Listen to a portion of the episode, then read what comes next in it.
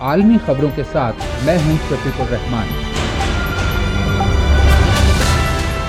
یورپی یونین کا پولینڈ کے خلاف نئی قانونی کارروائی کا اعلان۔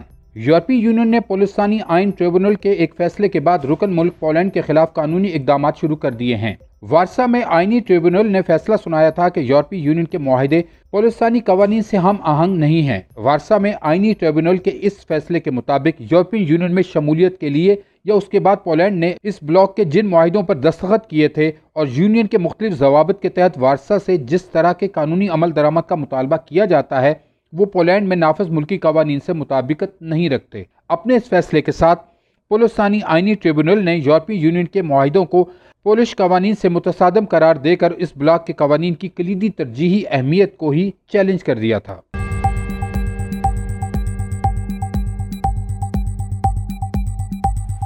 ڈنمارک۔ امیگریشن کی سابق وزیر کا مواخذہ۔ ڈنمارک کی امیگریشن امور کی سابق وزیر کو ایک عدالت کی طرف سے سزا سنائی جانے کے بعد انہیں پارلیمان کی رکنیت سے بھی محروم کر دیا گیا ہے۔ ان پر الزام تھا کہ انہوں نے سیاسی پناہ کے متلاشی کم عمر جوڑوں کو علیحدہ کیا تھا۔ ڈنمارک کی سابق امیگریشن وزیر اینگر سٹو جبرگ کو گزشتہ روز پارلیمان کی رکنیت سے محروم کیا گیا۔ اڑتالیس سالہ اینگر کو عدالت نے سن دو ہزار سولہ میں سیاسی پناہ حاصل کرنے والے کم عمر جوڑوں کو جدا کرنے کا قصوروار قرار دیا تھا، جس کے بعد پارلیمان میں ان کے خلاف مواخذے کی کاروائی ہوئی۔ گزشتہ ہفتے عدالت نے اسی معاملے میں سٹوجبرگ کو ساٹھ دن کی قید کی سزا بھی سنائی تھی۔ حالانکہ اس بات کا امکان کم ہی ہے کہ وہ یہ سزا کاٹیں گی۔ تاہم، چھبیس رکنی ججوں کے بینچ میں سے پچیس نے ان کے مواخذے کی حمایت کرتے ہوئے انہیں فوری طور پر ہٹانے کا فیصلہ کیا تھا۔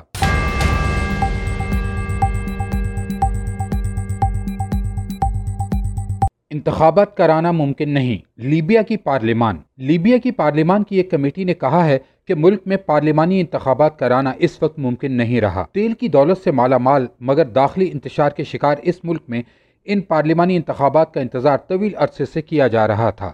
یہ پہلا سرکاری بیان ہے جس میں کہا گیا ہے کہ طے شدہ شیڈول کے مطابق جمعہ چوبیس دسمبر کو انتخابات منعقد نہیں ہو سکیں گے۔ پارلیمانی کمیٹی کی طرف سے اسپیکر کو لکھے گئے خط میں تاہم کسی نئی تاریخ کا بھی کوئی ذکر نہیں کیا گیا۔ لیبیا کے سابق حکمران کرنل قذافی کی ہلاکت کے بعد سے لیبیا شدید داخلی بحران کا شکار ہے۔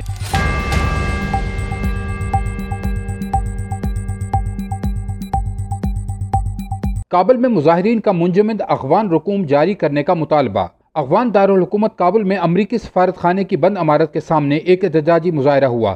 جس میں مظاہرین نے کتبے اٹھا رکھے تھے، جن پر ہمیں ہماری منجمد رکوم واپس کی جائیں اور ہمیں کھانے دو جیسے نعرے درج تھے۔ مظاہرین نے اس موقع پر امریکہ کے خلاف نعرے بازی بھی کی۔ ایک اور پیش رفت میں درجنوں افغان نجی کاروباری اداروں کے نمائندوں نے بھی کابل میں احتجاجی مظاہرے کیے، جن میں امریکہ سے افغان اثاثے جاری کرنے کا مطالبہ کیا گیا۔ مظاہرین نے یہ بات اجاگر کی کہ طالبان کو سزا دینے کے لیے کیے گئے اس اقدام کے نتیجے میں غیر سیاسی افغان نجی شعبے اور عام کارکنان پر ان کے بقول تباہ کن اثرات مرتب ہوئے ہیں۔